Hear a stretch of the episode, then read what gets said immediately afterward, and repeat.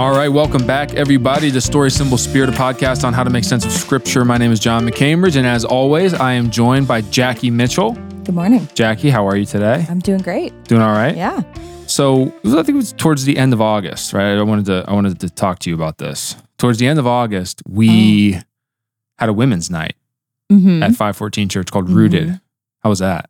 It's amazing. We had a great time. Yeah. There was like I, I saw. I mean, I wasn't invited, obviously, but I Right. saw bounce houses. I saw confetti. Crazy. What Crazy was time. what was the theme of this night? joy? The theme was joy. Yeah, it was very bright, very colorful. Yeah. It was a good time. Was it Very joy? Was it joyful. joyful? I would say it was joyful. I, I think we hit. I hit. We hit the nail on the head. I think we did it.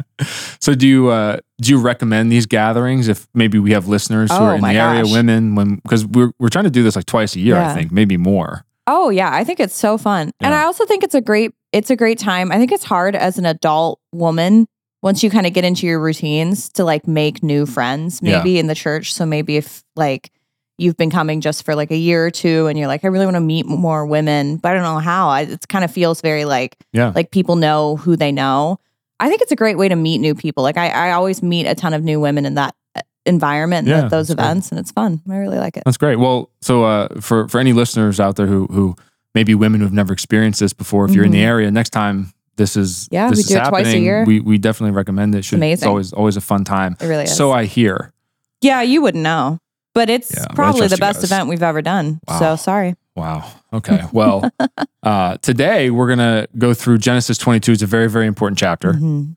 Uh, before we do that, Jackie, because we were talking about this this women's night, Mhm. you I've heard you make jokes before about going to women's conferences and like women's Yeah. Bible studies growing up. What's the book that you study when you go to a women's conference or a women's Bible study? Well, there's two. Ruth or Esther. Ruth, Ruth or you get Ruth or Esther. Esther about every time. Yeah, Yeah. yeah, which are great books. Yeah. Oh, yeah. Eh, but it's just kind of funny because it's, just like, like- that's certainly not the only book of the Bible you Yeah. can do if you're a woman.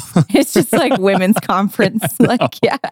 Yeah. I was in a, I was in a, a traveling like worship team in college that I led. Yeah. It was all girls and we got hired to just do women's events. And so we'd hear basically Ruth or Esther like every other weekend. So you're well schooled on Ruth and Esther. at That's all we heard, yeah. yeah. Well, hopefully, you know, at our our events, it's a little more varied than that. Yeah, it is, okay, yeah. good, good. All right. Well, uh, uh, as always, if you are enjoying this podcast, please give us a five star rating, drop a review, share with a friend. Mhm. You know, I don't want to act like we're we're, uh, we're we're bragging, which I have done on this podcast before. You have?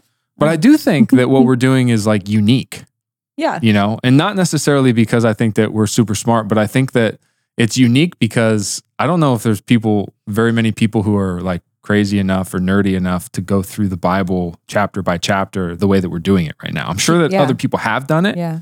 But not very many people do it. hmm So uh, if you really want to start to to put the threads of the Bible together and start to understand the the way that all this is connected and the the depth of meaning, uh, this is a really good resource. And so if you have people in your life who you think would benefit from this, or if you just think that they would be interested or like it, uh, please share it with them.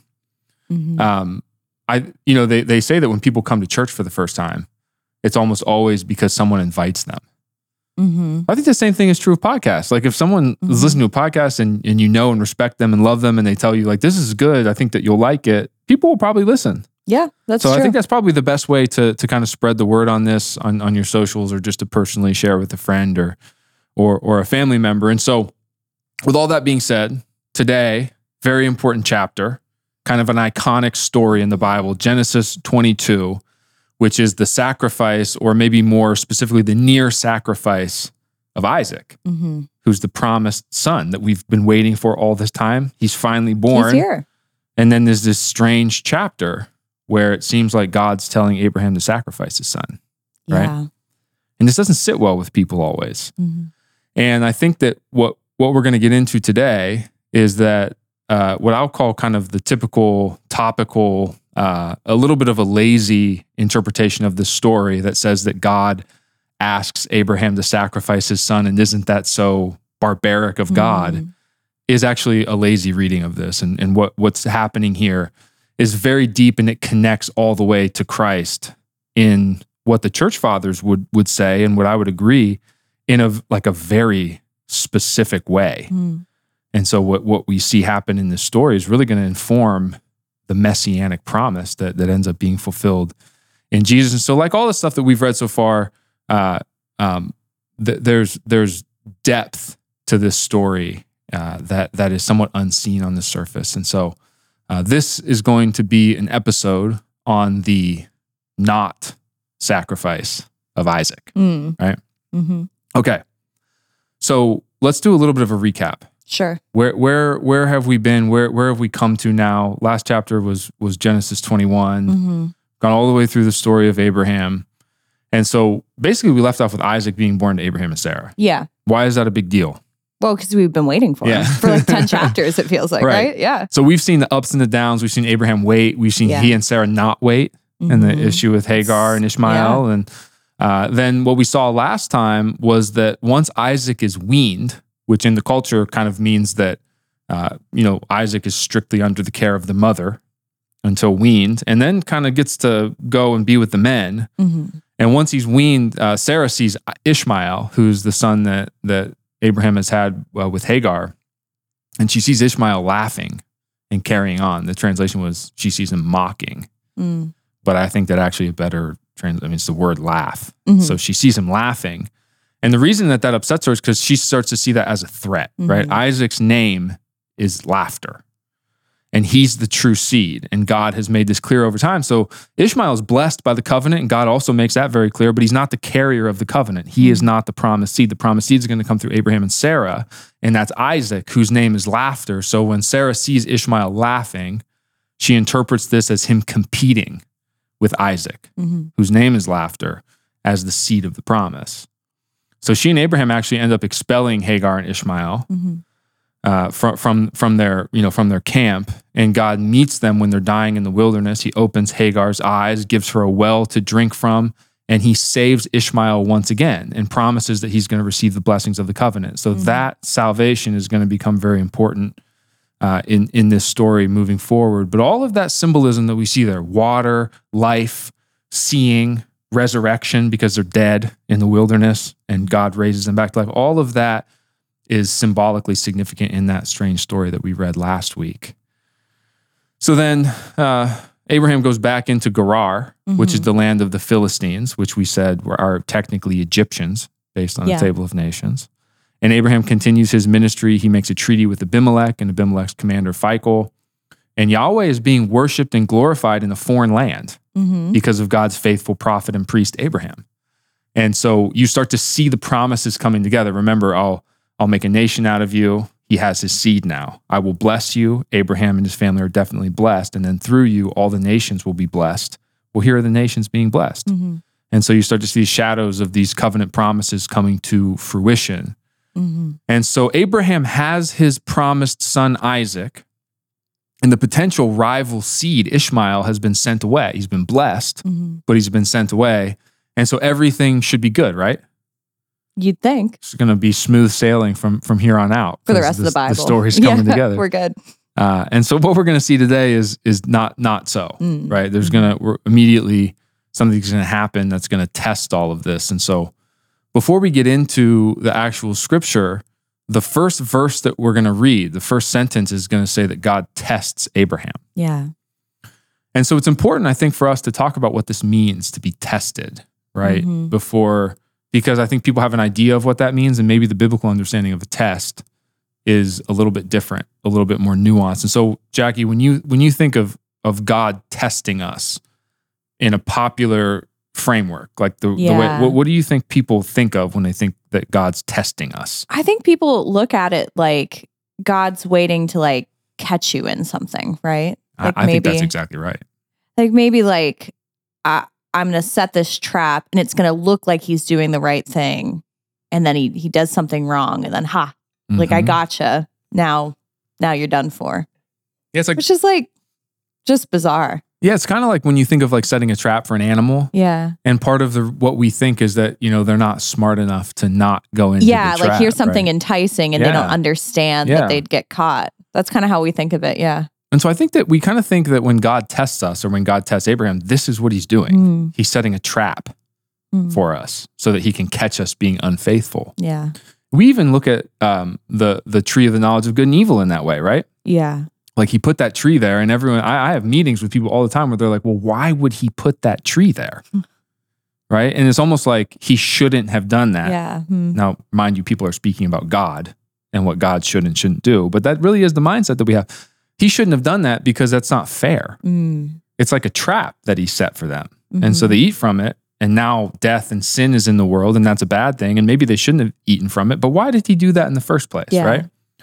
And so the same thing is going to be true here. And so there's a Bible Project video called The Test, Mhm. where Tim Mackie, I think in six minutes, goes through the biblical theology of God, God's test. Wow. And so he's going to do a better job of explaining that than me, but but I think this is this is the crux for my understanding. So, like you said, uh, God is not trapping us, hmm but the reason the reason uh, or the way that you come to that conclusion is is you have to answer what I think is perhaps the question of the Christian life. And I think that maybe the question of the Christian life when it comes to a relationship with God is do you believe that he's good? Mm. Do you believe that he has your best interest in mind?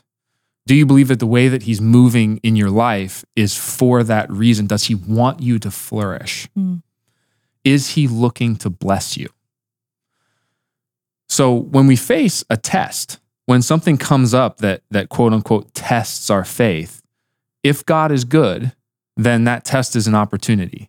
It's an Mhm. opportunity to be strengthened. It's an opportunity to actually trust God, right? When in like uh, sports metaphors or military metaphors, or I think there's a boxing metaphor that's like everyone has a plan until they get hit in the face. Mm. The idea is that life can be pretty easy as long as there's no trials and tribulations and you're kind of doing what you want to do. But then as soon as it all hits the fan, well, now it's now it's now it's trouble Mhm. and uh, the moments of really showing faith and trust in God are most explicit in in the moments where there's trial, Yeah. in the moment that that there's testing. And if God is not good, then maybe the test is a trap. Mm. If He wants to catch you, if He wants to judge you, if He wants to damn you to hell, then yeah, then then maybe when He puts tests in front of us, Mhm. that are gonna, you know, really like quote, I mean, quite literally test our mettle, then if he's not good, then yeah, maybe that is what he's doing. Mm. Right. But that's the question. That's the question of faith. Yeah. I think the concept of thinking that God's trying to trap us into being unfaithful goes so far against what we've seen him command everyone to do so far, which is to be faithful. Right.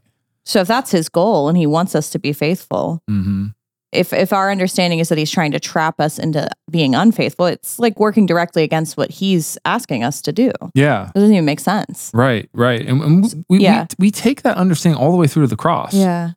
where it's like we think that Jesus dies on the cross because God actually wants to kill us, Yeah. but kills Jesus instead. And Mm. it's like that is not. Mm, mhm. It's it's to fundamentally misunderstand God. Yeah. for And sure. remember that the scriptures are a witness. So so it's witnessing who God is. And so in these stories we're supposed to learn about who he is. And like you said, we've been learning all along that he's gracious, he's long suffering, he's merciful. He meets every rebellion and every opportunity with grace and mercy and opportunities of confession and repentance and second chances and all of all of these things that don't go along with this idea that he just wants to trap us Yeah. right? And so uh, uh, we're not the only ones who can feel this way, right? This has been the problem throughout the biblical story so far. So we mentioned the tree in the garden, uh, where God forbids them from eating from the tree of the knowledge of good and evil, and that is a test. And the test is that you know humans are supposed to partner with God and with His wisdom, with His knowledge of good and evil, with His understanding of His creation. They're supposed to rule the world on His behalf. Mhm. So that wisdom, that knowledge of good and evil, I think, is going to be given to the humans as they see God, as they learn who He is and how He is, and then they emulate Him in the world. Um, uh, and and He wants to give us that because He's good, Mhm. and He wants us to live along the grain of the world that He created, which will which will lead to blessing. But they fail this test because they don't trust Him Mhm. this is what the serpent says to her, right? He says to Eve, uh, God said you're going to die if you eat that. You, you're not going to die. Yeah. He's withholding that from you. Yeah. Just take it. And so she does because there's not that trust there. Mhm. And again, it's not just God said something, we believe him. It's what do we believe about God? Mm-hmm. If you if you believe in God the way that we're kind of talking about right now, then uh, his intentions for withholding something like that fruit is good Yeah. because he's good. Yeah. Uh, but that's not exactly the way that they interpret it. So they take it, they eat it, and uh, everything's a mess after that, right? Absolutely. And God meets them in that mess with grace. But now everything is a mess uh, because of the way that they respond to the test that's put in front of them. Mhm. And their, their response is a lack of trust in the Mhm. goodness and the intentions of God. So then we get to Genesis 12. Someone pass a test, Yeah. and that's a test. Mhm. And what does it say that Abraham does? he goes. And so he passes the test because he trusts God. If Mhm. God is telling me to do this, I trust that he's good. And so it's Mhm. not easy, it's not comfortable, but I'm going to step into that. And so he's blessed. Now, he is not blessed as some kind of contractual reward where it's like, Mhm. oh, you listened to me, you were obedient, so now I'm going to give you something good. Uh, it, he's blessed because he walks with God Mhm. right? That is Yeah. the heart of all blessing. And as long as you believe that God might have bad intentions for you, you're not going to walk with him. Yeah. You're not going to trust Right. him. But something about Abraham believes and, and trusts God. And so he passes that test. And God promises Abraham and Sarah a child. And what we saw is that there's a moment in this uh, season of faith and waiting where they fail that test, Yeah. Absolutely. right? What do they do? They take matters into their own hands. They're not satisfied to wait for what God says is true. hmm So, you know, Sarah has Abraham sleep with Hagar. Right. And so there's significant fallout from Yeah. that, right? Like it's not that God's plan is now railroaded. Right. He's still moving in the promises that he proclaimed, but now there's there's there's a mess on their hands. Well, we have yet to see in the biblical narrative a story where someone says, God, I think I'll figure this out on my own. Yeah. And then things go like really smoothly from right. that choice. right, you know? exactly. So um, you know, I'm not saying that it's easy to trust God in this way Right. because like we said, Abraham's hundred when they have their, their first child, Isaac, with, with Sarah. Uh, but what are the intentions of God? hmm is he good?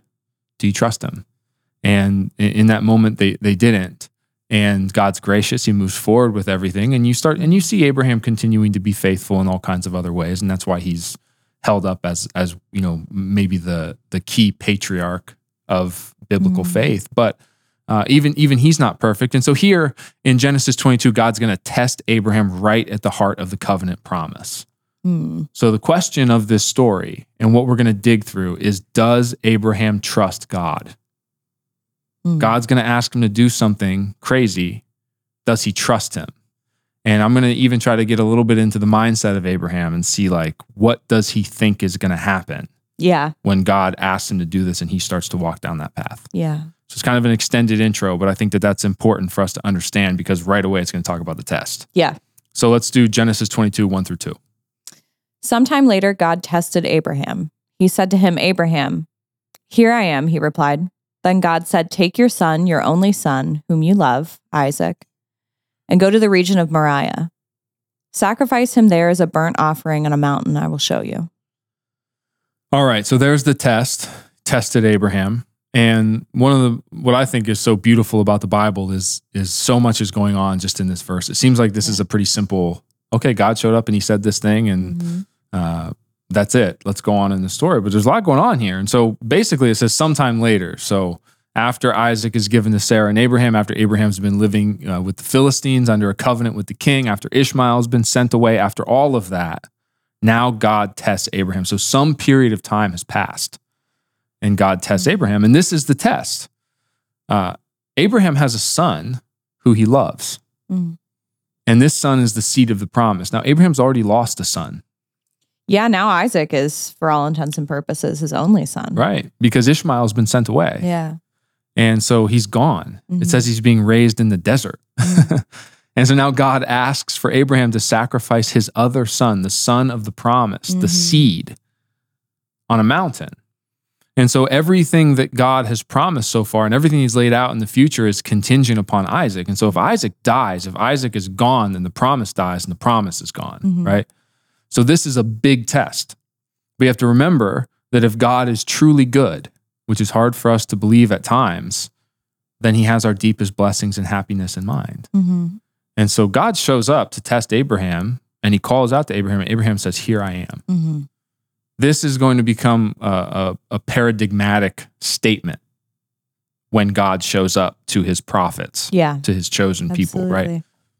So we see in uh, Genesis 31, uh, God appears to Jacob in his famous dream. Mhm. And Jacob's response to the appearance of God is, Here I am. Uh, when God calls Moses from the burning bush, Moses responds to this call with, Here I am. Mhm. When God calls Samuel, it's at night. Samuel has no idea what's going No on. clue. He actually thinks the priest that he's under, Eli, is the one talking Yeah. to him. But every time he's called by God, he says, Here I am. Mhm. And then when God calls Isaiah in Isaiah chapter six, which is the famous passage about receiving the call of God, where the cherubim puts a hot coal on his mouth, that's something that's like a crazy scene. Mhm. Uh, when he calls Isaiah, Isaiah says, Here I am. Mhm. And then when when the in the New Testament, even when the resurrected Christ appears to Paul, he blinds him on his way to Damascus, and he tells him to go meet a man named Ananias. And then God appears to Ananias in a vision, and uh, and Ananias responds to this appearance with "Here I am." Yeah. So it's kind of this idea of like put your yes on the table and then figure out what God wants for you. Yeah, that's a good point Yeah. because he they don't wait to say here I am once God says here's what you're going to do and he's like okay here I am I'll do that. Right. Exactly. All he says is Abraham's name. Here I am. Here I am. What do you want? Mm. What are you asking from me? Mhm. So then he takes Abraham to, or he tells Abraham to take uh, Isaac to Mount Moriah. Mhm. And so the significance of Mount Moriah, um, I think you have it in front of you. Yeah. Will you read Second Chronicles 3 1? Yeah. Then Solomon began to build the temple of the Lord in Jerusalem on Mount Moriah, where the Lord had appeared to his father David. It was on the threshing floor of Araunah, the Jebusite, the place provided by David. Yeah, so this is Second Chronicles. This is about when Solomon builds the temple. It's a long time from now. But Yeah. where is the temple mount of Jerusalem located? Mm. It's Mount Moriah, hmm right? So so so Mount Moriah is where the temple, the house of God, is going to be. That's where God calls Abraham to take Isaac That's right cool. now.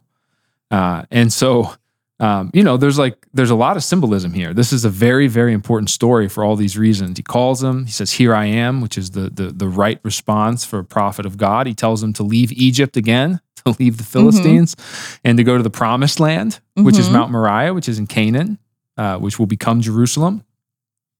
And so it's kind of like a, another little mini Exodus. Yeah. Right now, Abraham's going to go back, so it's just a shadow. It's just a picture.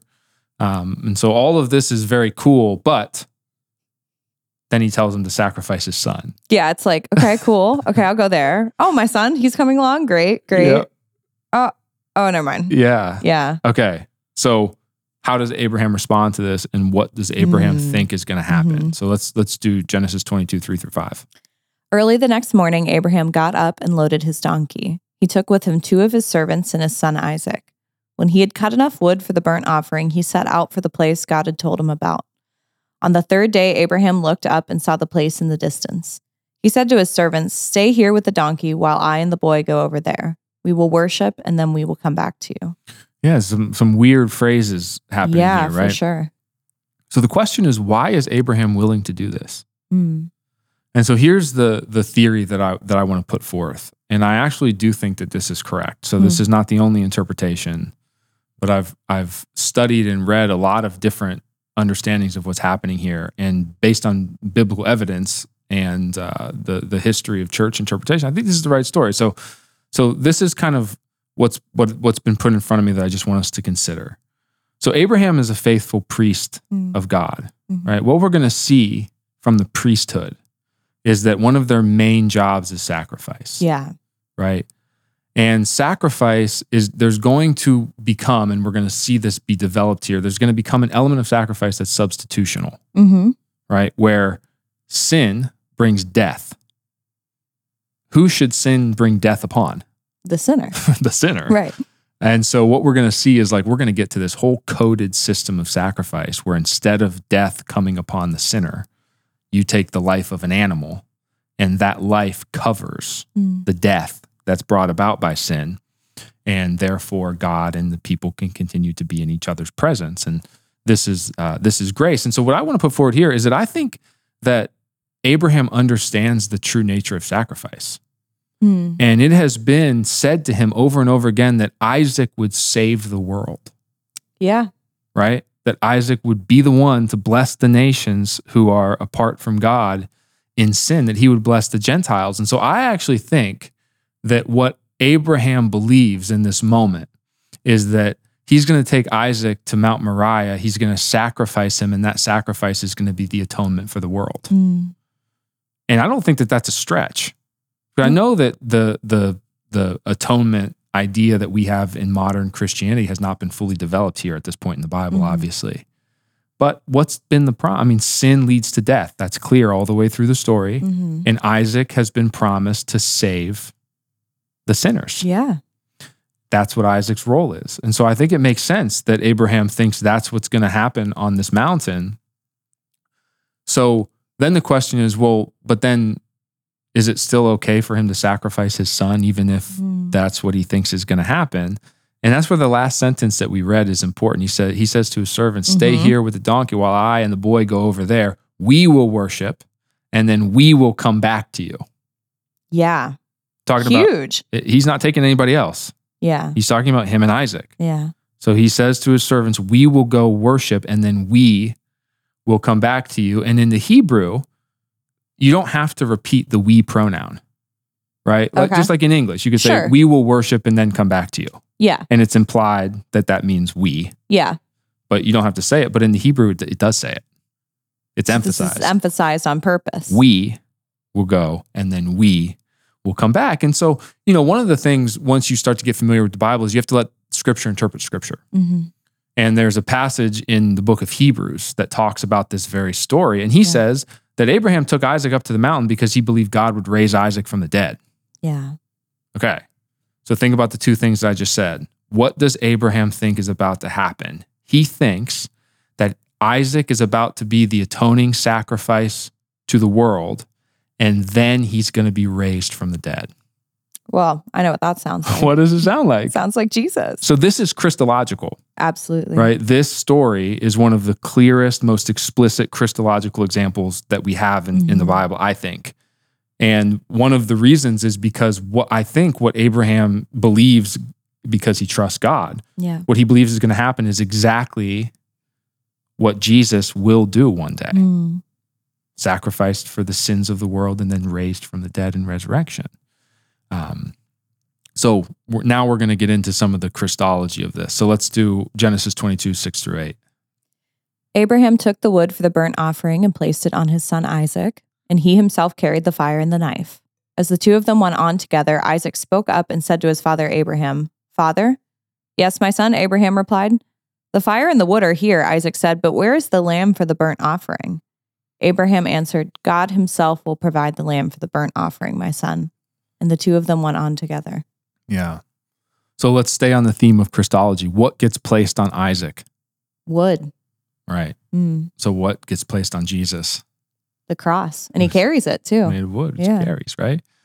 And so again, like this is, in my opinion, this is explicitly Christological. For sure. This is the foreshadowing of the cross. This Yeah. is what Abraham thinks is going to happen, and you you can even see the themes in terms of wood and uh, so so there's these amazing parallels. You you can accuse Christians and people do sometimes of being overly creative in our Christological interpretation of the Old Testament, uh, but come on, Yeah, this one. I mean you can see this Yeah, here, right? Like and and and the author of Hebrews in the very early church, that's what they thought was happening too, Right, Right, and right. this is what all the church fathers believe about this story, and so.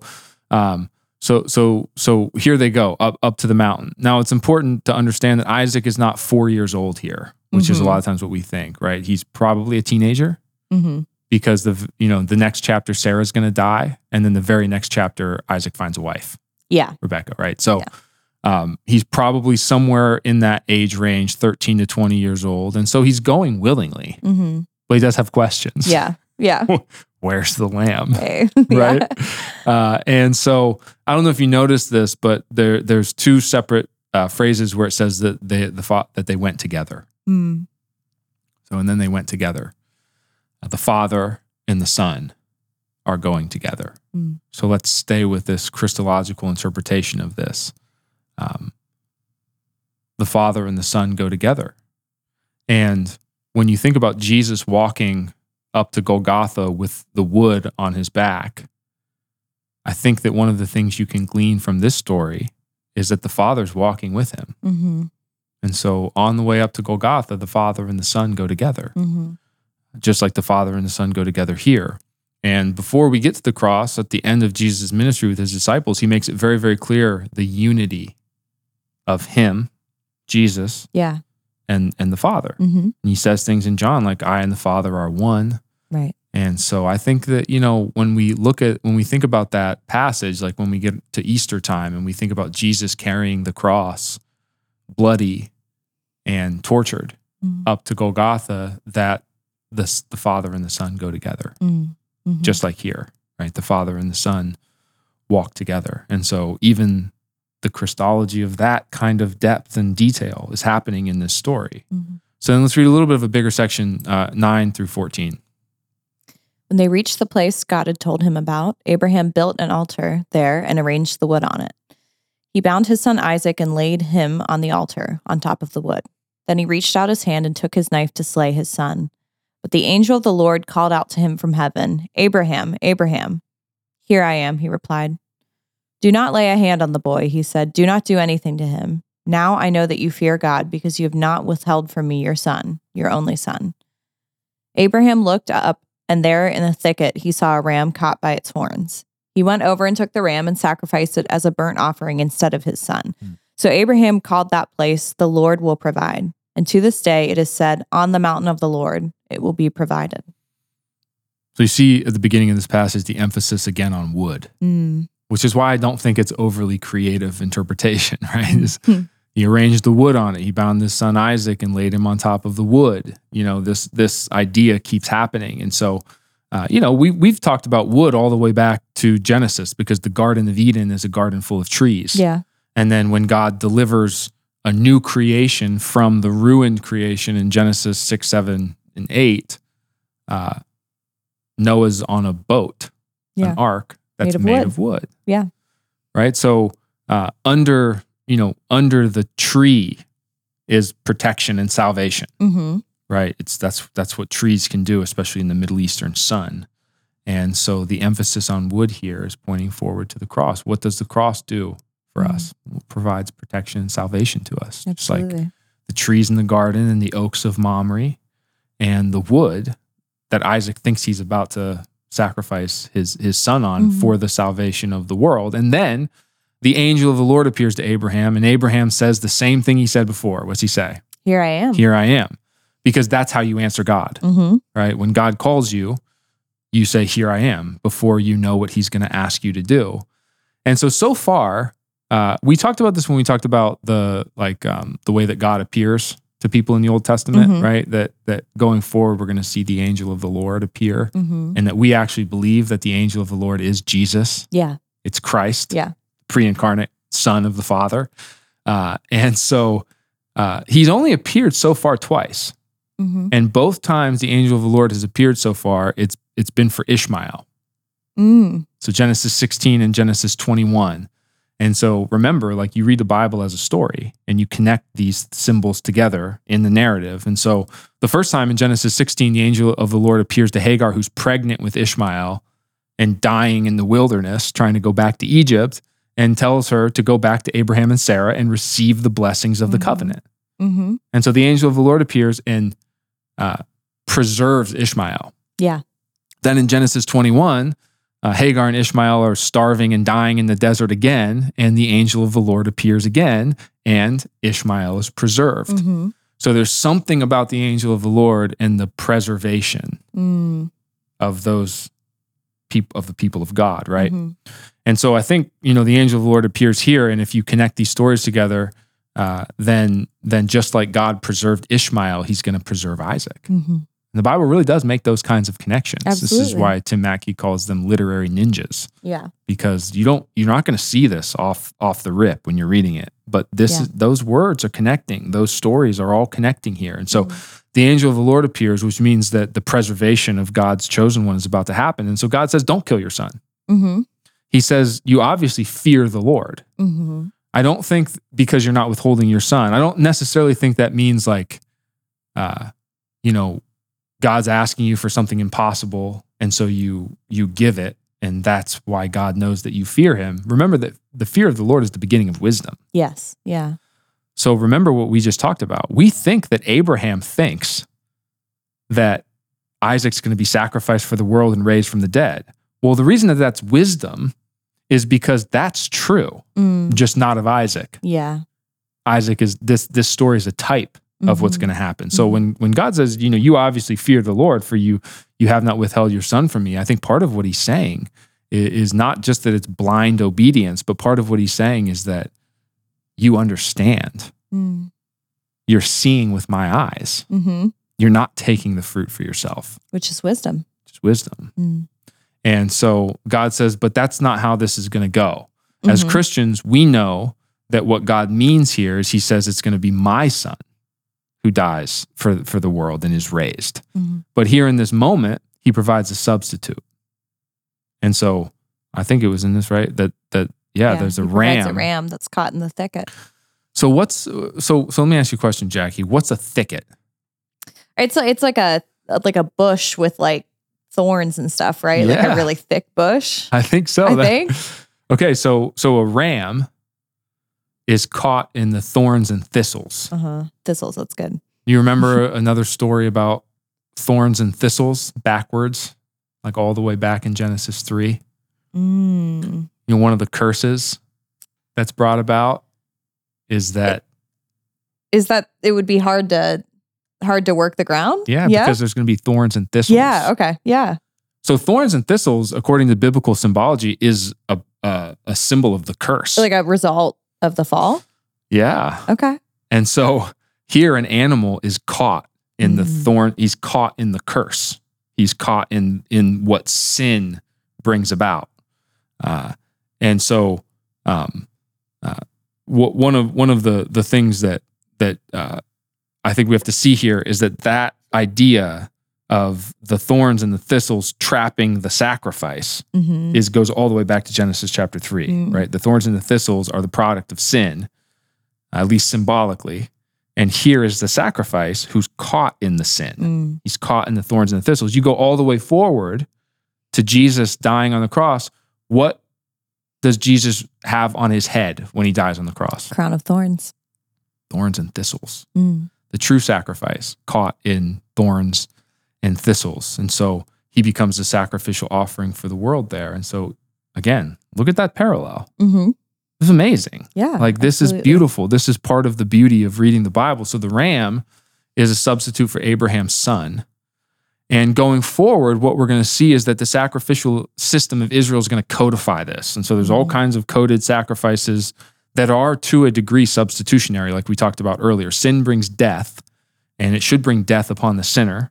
But because of God's grace, the sacrificial system takes an animal, and that life of the animal covers the consequences of sin uh, instead of your life. Mhm. And here is the the the prototype of that, right? Instead of the life of a human that sin brings about, dying, here is an animal caught in in the the, the thorns and the thistles, Mm. who's who's going to be sacrificed instead. Um, when Jesus, who's caught in the thorns, is sacrificed, this is a once and for all sacrifice. Yeah. So the reason that we don't do animal sacrifice anymore is not because animal sacrifice is cruel and uh, backwards and something that only the archaic people who were stupid did. It's because if you and I sacrificed animals, we would be denying the sacrifice of Jesus. Yeah. Right. So people don't, you know, because people love animals, and I understand that. They don't really love to hear that theological reasoning. They want it Yeah. to be like we've become enlightened. hmm But no, our sin still brings death. Right. And so, if not for Christ, there would have, if we wanted to live in the presence of God, there would have to be some kind of of substitution. Right.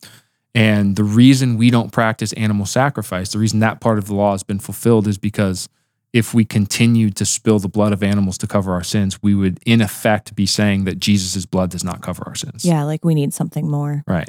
But here's the precursor hmm to the sacrificial system that Jesus will uh, fulfill, which is kind of cool because you see the parallels. So, like, what Abraham thought Isaac was going to be actually becomes the prototype for the sacrificial system. And at some Mm-hmm. point, the sacrificial system is shadowing what will ultimately become of Jesus. Yeah. Right. Um, so then they call this place the Lord will provide, Mm-hmm. right? Um, I don't want to burst anyone's bubble with this because we sing songs like Jehovah Jireh and stuff, and stuff Yeah. like that, right? Which is what this, which is what this says. Um, one way, you know, one one interpretation of this, and, and that word I think more woodenly means that the Lord will see. Mm. The Lord will see to it, right? Mm. So like Mhm. if you're gonna if uh if you say, you know, I don't have any food, I need food, and someone comes to you and says, I'll provide you food, it's the same thing as saying I'll see to it that you have food. yeah. Right. So there's this again, this idea of of vision. And Yeah. um when we go back to Ishmael, who's important because the angel of the Lord, that parallel that we talked about, um God appears and and Sarah says that God sees me. Or sorry, uh, uh Hagar says God sees me Yeah. right? And so um, she she names the well the well of the living one who sees me, beer, Lahai Roi. Mm. So God saw Ishmael and provided. He gave him water and blessing. Here God sees Isaac and provides. Mm-hmm. And and so so then what are the blessings? Mm-hmm. What are the blessings that are going to be given to, to Abraham and Isaac? Let's do 15 through 19. Mm. The angel of the Lord called to Abraham from heaven a second time and said, I swear by myself, declares the Lord, that because you have done this and have not withheld your son, your only son, I will surely bless you and make your descendants as numerous as the stars in the sky and the sand on the seashore. Your descendants will take possessions of the cities of their enemies, and through your offspring, all nations on earth will be blessed because you have obeyed me. Then Abraham returned to his servants, and they set off together for Beersheba, and Abraham stayed in Beersheba. Yeah, so the angel of the Lord is here again and he speaks again. And so our understanding of this is that this is Yahweh. Yeah, because he says, I swear by myself, declares the Lord. He said earlier, too, by the way, I know that you tr- fear the Lord because you have not withheld me, Yes. your son. yeah. me. And so sometimes people will say, well, the angel is speaking on behalf of God. It's like, Mhm. well, it doesn't say that. Yeah. Right. And Yeah. I, I, I think that in fact it kind of explicitly doesn't say that. Yeah. So this is this is God. And and more specifically, this is the pre-incarnate Christ. This is Mhm. the Son. This is Christ before the incarnation. Uh, and the, the second person of the Trinity, he uses the same language of covenant blessing that's been Mhm. used before with Abraham. I'll bless you, I'll make your seed numerous, you'll possess the land, the nations will be blessed through you. Why? Because you obeyed. Because you obeyed. Yeah. So, not because you said a prayer, not because you thought something in your head, not because you correctly answered a true false question, but because you obeyed me, Mm-hmm. because you trust me. You know, we're saved by faith. The covenant blessings come through covenant obedience. Absolutely. You know, um, uh, all that's going to happen to to to affect our salvation is only something God Himself can do. Right. So we've talked about this before, but the idea that we can save ourselves through our works is an absurdity Yeah. Because the story of the Bible is going to show that it is just the action of God in the world that saves us. But there's blessings to walking with God. Absolutely. And there is no covenant blessings without covenant obedience. Correct. God can lay out and say, This is what is good for you. Yeah. And you can say, I want to follow that. Mm-hmm. And it will be good for you. Yeah. But you can say, I don't want to follow that. And God will say that's not in your best interest and it won't be. It's always how it works. There are there are people in you know the new covenant relationship with God who believe that Jesus is Lord, Mm-hmm. who in many aspects of their life live faithfully to him. And yet in the aspects of our lives where we don't, a lot of times we bring hell into our lives. Yeah, absolutely. That's not because God's mean. Yeah. That's because the blessings of a life with God, and I don't mean blessings like money and power and the way that we typically think about blessings. I mean true blessings, Yeah. Uh, intimacy with God, Mm-hmm. peace and shalom, wholeness. Th- those kinds of blessings come from obedience, walking with Him, doing what He says, putting Him on, wearing Him, Yeah. and living that out in, in this world. That's that's been the case all the way back here in Genesis. That's the case today. mm-hmm. So when we talk about this distinction between saved by faith and saved by works, like the thing that we really want to do, and people struggle with this, is we want to say, okay, then works don't matter. Right. Well, they matter because they prove that I'm saved by by it's like no, they matter because that's the purpose of your life. Yeah. The purpose of your life is to walk with God. And so uh, the the blessings of the covenant only are affected into your life when you walk with him. hmm And in those parts of your life where you're not, and we all have those parts, well, the blessings of God are typically withheld from Yeah. us, right? We, we find chaos and disorder and dysfunction Right. and fracture in those areas of our lives because that's the, the, the covenant blessings come through obedience. And this is not something we've just thought up. I mean, the New Testament will talk about this extensively Yeah. for that reason. So Paul, people- Paul loves to harp on this. He does. And people ignore James oh, yeah. because James is like, well, yes, you're, you're saved by faith, but like, you know, faith without works is dead. Yeah. And everyone's kind of like, oh, I don't really know what that means. But, you know, James is just kind of like intense about that stuff. It's like, no, no, that's, that's, you know, yeah. He's the head of the Church of Jerusalem at Yeah. the time. That's Jesus' brother. Like, you know, he he's He he's knows what he's saying talking something about. Yeah. that matters. And so uh, your faithfulness does not just bless you, your faithfulness also blesses the world, Yeah. right? Because Yeah. the nations are going to be blessed because of the obedience of Abraham. Mm, And that is also true of us today. hmm That part of our mission as the church is to be faithful to God, not just so that we receive the blessings, but so that we can effectively distribute the blessings to the world. Yeah. When when the church is faithful to God, the world is blessed. hmm no matter the circumstance if if if it's in persecution or if it's in times of prosperity when the church is faithful to God the world is blessed and that's right here in the very beginning of the covenant right Mm. that the nations are going to be blessed because you were obedient to me so Abraham goes back to Beersheba which is the land of the Philistines that was that well remember the well of seven lambs Yeah. and so, uh, you know, it's not not really like a permanent exodus, but he was Mhm. came out of Egypt to the promised land, had this encounter with God. He comes back into the land of Egypt, and uh, then we end with what seems kind of random. This, is, this happens a lot. Yeah. This is uh, a what I'll call a random genealogy. Okay. We love those here in so, Genesis. So think about this: the most explicitly Christological moment of the Old Testament Yeah. has just happened, and now this is the next verse, twenty through twenty-four. Sometime later, Abraham was told, Milcah is also a mother. She has borne sons to your brother Nahor, Uz the firstborn, Buzz his brother, Kemuel the father of Aram, Kesed, Hazo, Pildash, Jidlaph, and Bethuel. Bethuel became the father of Rebekah. Milcah bore these eight sons to Abraham's brother Nahor. His concubine, whose name was Gaham, Tahash, and Mecca. There you go. Good job. There we go. Okay. I, I tricked you with that one. You didn't know there was going to be those names. Crazy, I know. Crazy to be Uz the firstborn and have a brother named Buzz, by the way. I just want to say. I always, whenever I think of Buzz, I think of Home Alone. Kevin's brother, Buzz. Uh, I think maybe in Hebrew it's ooze and booze, but I'm not gonna. Uh, it's fine, whatever. Booze is also kind of that's funny. that's so, equally yeah. funny to be named Ooze and Booze. it's actually maybe more funny. Okay, so another genealogy. If you thought you're that we were done with these, We'll sorry never to- be done Sorry to burst your bubble. These will continue to pop up, and they always mean something. Yeah. So. The promise to Abraham is that he will multiply generations. The stars of the heaven, the sands of the seashore, all of that is going to become the family of Abraham. Well, where are they? Right.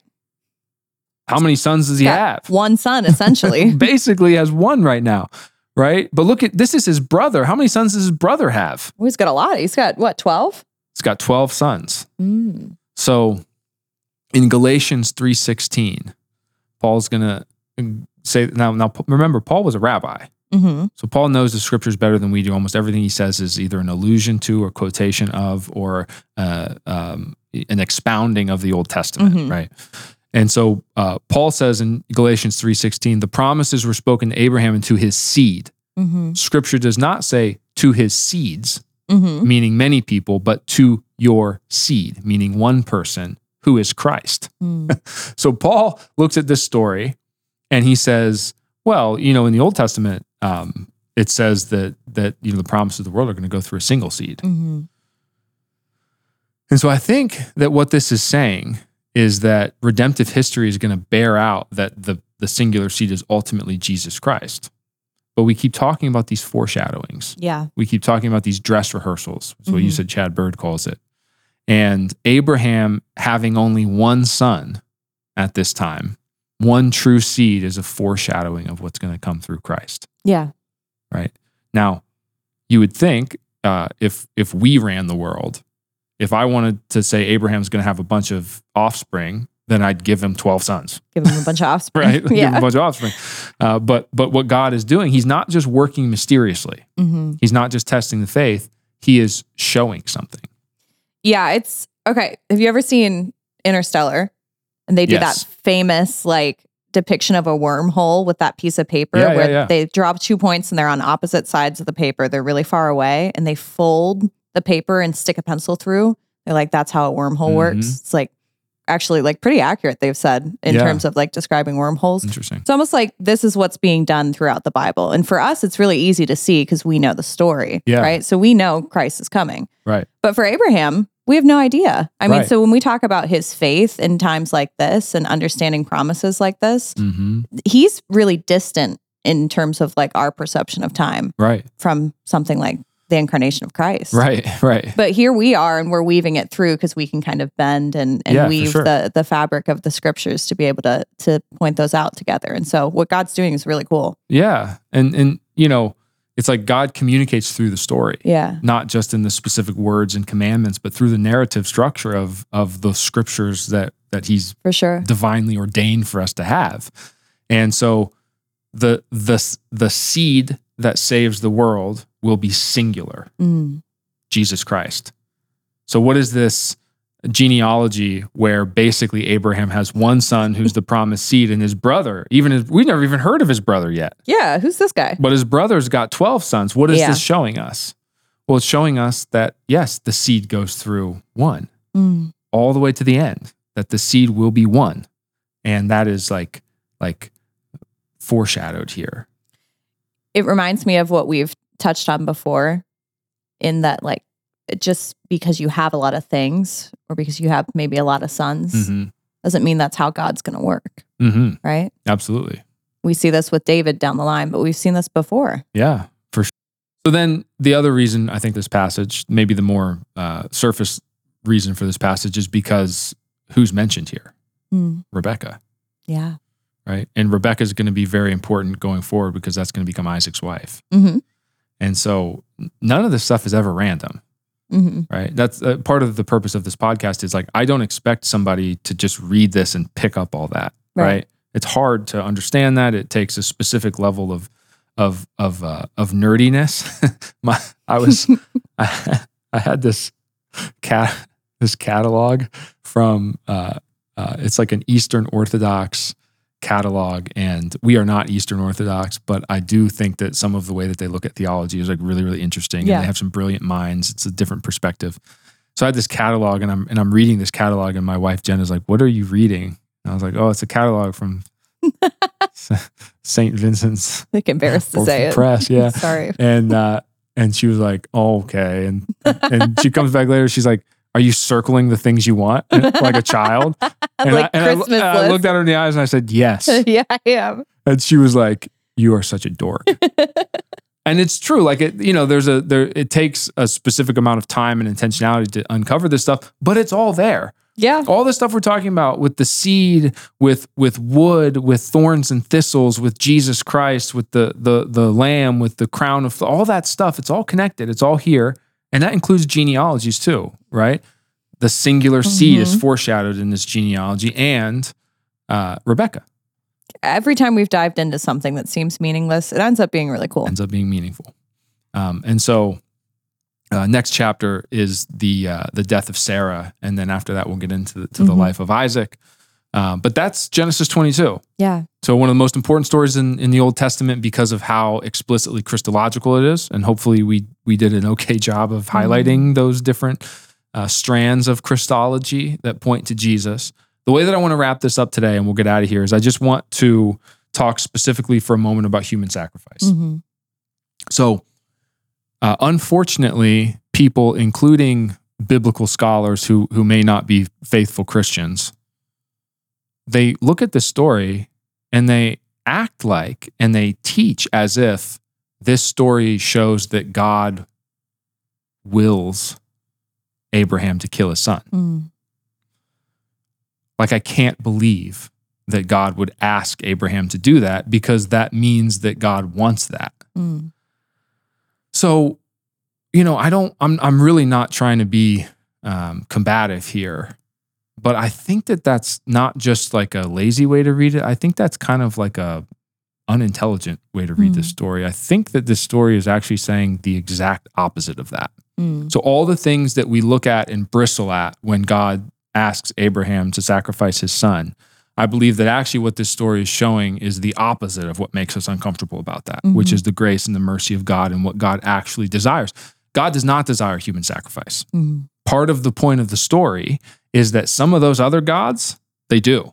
Yeah. Yahweh does not. Mhm. So human sacrifice happened in the ancient world. And and it and because of people's relationships with their gods, it actually makes sense. If you want God to if you you know, you're almost like trying to bribe God with sacrifices, right? Yeah. Yeah. So if you want your crops to come in and there's a drought, uh, you start sacrificing things that become more and more important to you Yeah. because you're trying to show God How that you want to please important him. it is. Yeah. So where down the line might that eventually lead to? Mm. Sacrifice of your child. Yeah. right and and this is this is true in in the ancient near east this is true in ancient mesoamerica this is what they found when you know when the spanish came and, and they saw the aztecs doing human sacrifice and all this stuff uh, you sacrifice what is important because you want to please you want to please god so sacrifice a child is just sort of the logical inevitability of a relationship with a god where you're basically bribing him Yeah. so in the Bible, that's not what God desires Mhm. and it's not what he commands. Mhm. In fact, he gives an entire sacrificial system, which again, we look at and we don't like to read about it because it seems strange to us and it seems boring to us. But part of the whole point of the sacrificial system is that God does not desire our death Mm-hmm.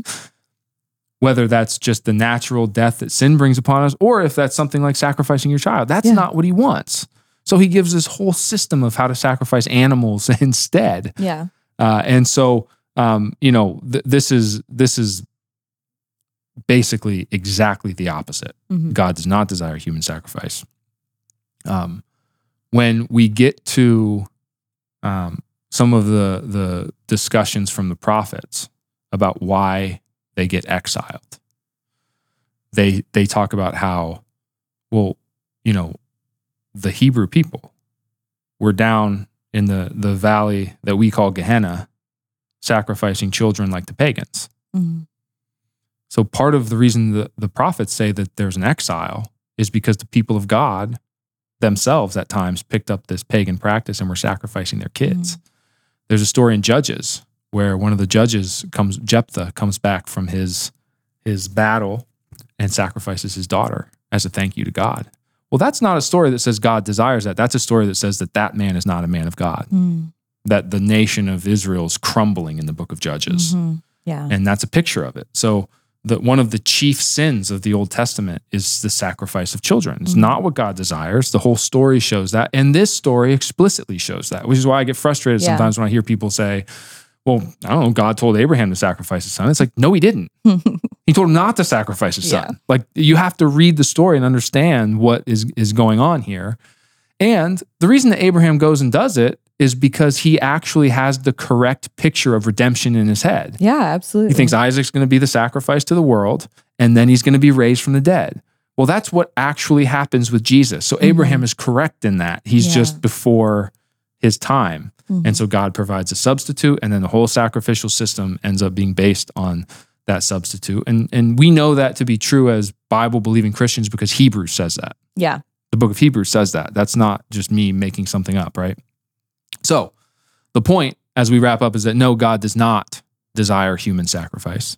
In fact, that's going to become one of the examples of the chief sins of Israel that lead Mm. to their exile, that lead to their separation from God. Uh, and, and it's going to be used as, as an example of how wicked the pagans are. How do you know they're wicked? Well, they sacrifice their children. Yeah. It's pretty wicked, right? The, the, the valley that Jesus refers to as hell, Gehenna, is the valley where people sacrifice their Mhm. children, right? So, um, any reading of this story, I'm sorry, any reading of the story that comes to the conclusion that God might actually want that, because Mhm. look, he told Abraham to sacrifice his son, is a very unintelligent reading of the story. And and to believe that would to be to ignore how much God has been working towards human flourishing, yes. right?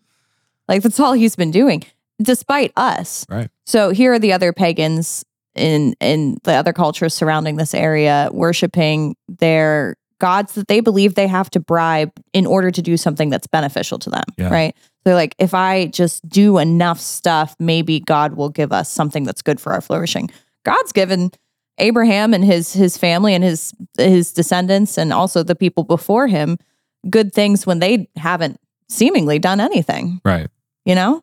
And it's interesting, you know, we started with this idea of believing that about God. Yeah. Do you believe that about God? That's Yeah. kind of like the, the foundation of biblical faith. You believe he's good. And a lot of times when people read these stories and come with these questions, it's not bad to have those questions, but you do have to acknowledge that part of the reason that you come to that conclusion is specifically because you don't believe that God is good. Mm-hmm. that you have you you've kind of jumped to this conclusion that even though you read the story you see the exact opposite that somehow some way God really did tell Abraham to sacrifice his son right which I know that he did say those words but the story shows you that he explicitly told him not to Yeah. and so these kind of presuppositions that we have about God, they color the way that we think about these stories and the way that we interpret these stories. And so hopefully, you know, a lot going on here. I know there's a lot of symbolism, a lot of connecting the dots. We're going all the way forward to Jesus, but hopefully this story of the non-sacrifice of Isaac shows uh, the significance of why this is such an important story in the Bible Yeah. on Mount Moriah, where the presence of God is gonna is gonna happen um, and uh, a symbol and a precursor to what we're going to see in Christ caught in the thorns and thistles as the actual sacrifice to the world raised from the dead, Mm-hmm. just like Abraham thought here. It's really Yeah. cool. Very cool. Okay. Well, anything else, Jackie, today? That's all I've got. All right. Well, thank you guys for joining us, and we will see you next week on Story Symbol Spirit.